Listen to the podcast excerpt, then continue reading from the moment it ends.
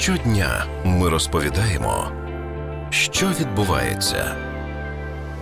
Після підписання меморандуму нафтотрейдерами із урядом ціни на пальне на початку квітня знизилися. Однак експерти кажуть, що ця стабілізація тимчасова. Вже у травні в Україні вартість диспалива, скрапленого газу та бензину може підвищитися. Які внутрішні проблеми із постачанням палива можуть цьому посприяти? Наскільки це вплине на його вартість на заправках? Слухайте далі на Радіо НВ. Сергій Куюн, директор консалтингової групи А-95.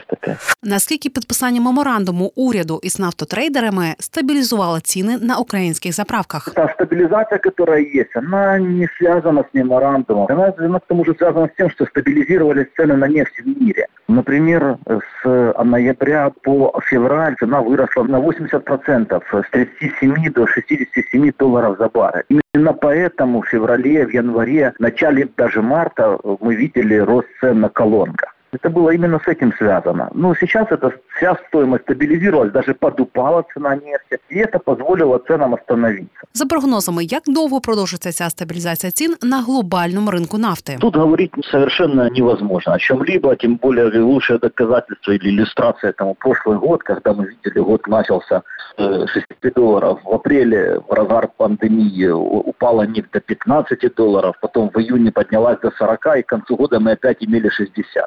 Делать долгосрочные прогнозы очень тяжело. Что касается прогнозов краткосрочных, они, к сожалению, достаточно тревожные и не связаны с мировой конъюнктурой. Они связаны с внутренними нашими проблемами и с проблемами обеспечения топливом. А каким самым? В марте компания Proton Energy Group заявила о том, что выходит из проекта поставок нефтепродуктов Роснефти в Украину. Она последние 5 лет была оператором этих поставок. И возник вакуум, потому что эти поставки составляли по дизельному топливу и сжиженному газу около 22% рынка. Ожидалось, что будет оперативно найден новый трейдер, и вроде бы как Роснефть должна была провести новый тендер на поиск этого трейдера, но с этим так и не определились. Этот крупный поставщик, он вывалился в апреле, а теперь мы видим, что велика вероятность, что его не будет и в мае. Если вот апрель, благодаря запасам, которые у нас есть с зимних месяцев, мы еще как-то доедем, то в мае рынку предстоит найти в альтернативных источниках порядка 50% рынка дизельного топлива и порядка 25%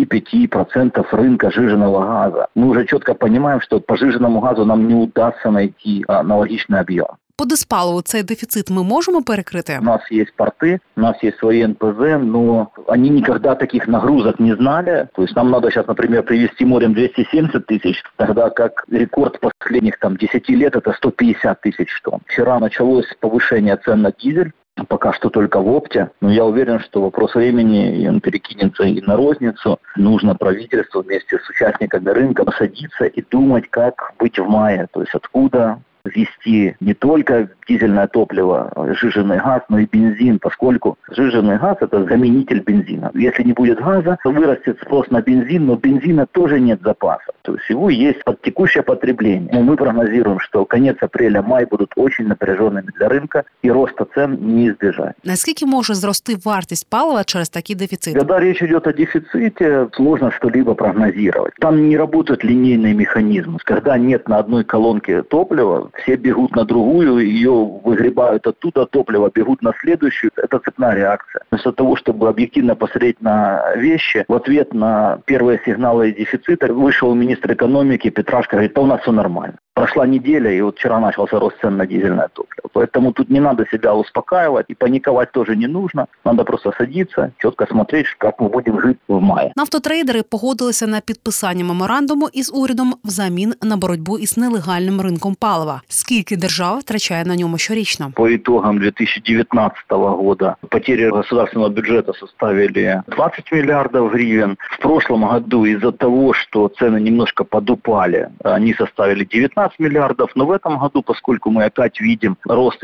цены идет постепенный, то мы прогнозируем, что в этом году опять потери бюджета будут больше 20 миллиардов гривен. Они состоят, во-первых, непосредственно из-за нелегального производства. У нас работает порядка 25 мини-НПЗ. Но основная масса потерь происходит за счет налоговых схем с наличными, которые идут через заправочные станции, они не оприходуются, идут дальше в теневой рынок, идет торговля документами на нефтепродукты, так называемые налоговые скрутки. И вот это наносит там колоссальный удар, порядка 15 миллиардов гривен в год. На внутреннем рынке и по импорту заходит огромная масса компонентов для топлив. Они не имеют никакого другого применения, кроме как для кустарного производства бензинов. Но это все спокойно идет через границу, ездит по нашим дорогам, в бензовозах, и никому до этого нет дела. Прежде всего, это интересы государства, это интересы граждан. Мы видим не только налоговые скрутки, но и использование в этих бензинах опасных, токсичных веществ. Які кроки потрібно зробити державі насамперед? Первое, нужно что-то делать с мини-НПЗ.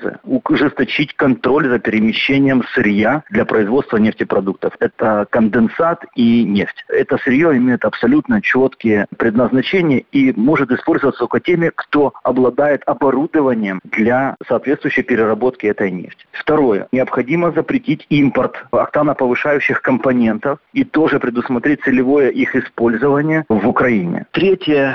Постоянный мониторинг налоговой нагрузки на сети автозаправочных станций. Налоговая нагрузка на одну станцию или на 1 литр проданного топлива может отличаться в десятки раз. Это значит, что кто-то платит налоги, а кто-то их не платит. Ну и четвертое, это нужно восстанавливать государственную систему контроля качества топлива на заправках. Тот разгул и то количество фальсификата, которые есть сегодня, мне даже сложно представить, когда было. Нулевые годы, наверное, конец 90-х годов. Мы вот сейчас проводим много анализов, каждый второй с отклонением. Притом попадаются такие образцы, от которых просто волосы с дыбом становятся. Это не бензин, это вообще непонятно даже что. Це Ірина Лопать на Радіо НВ.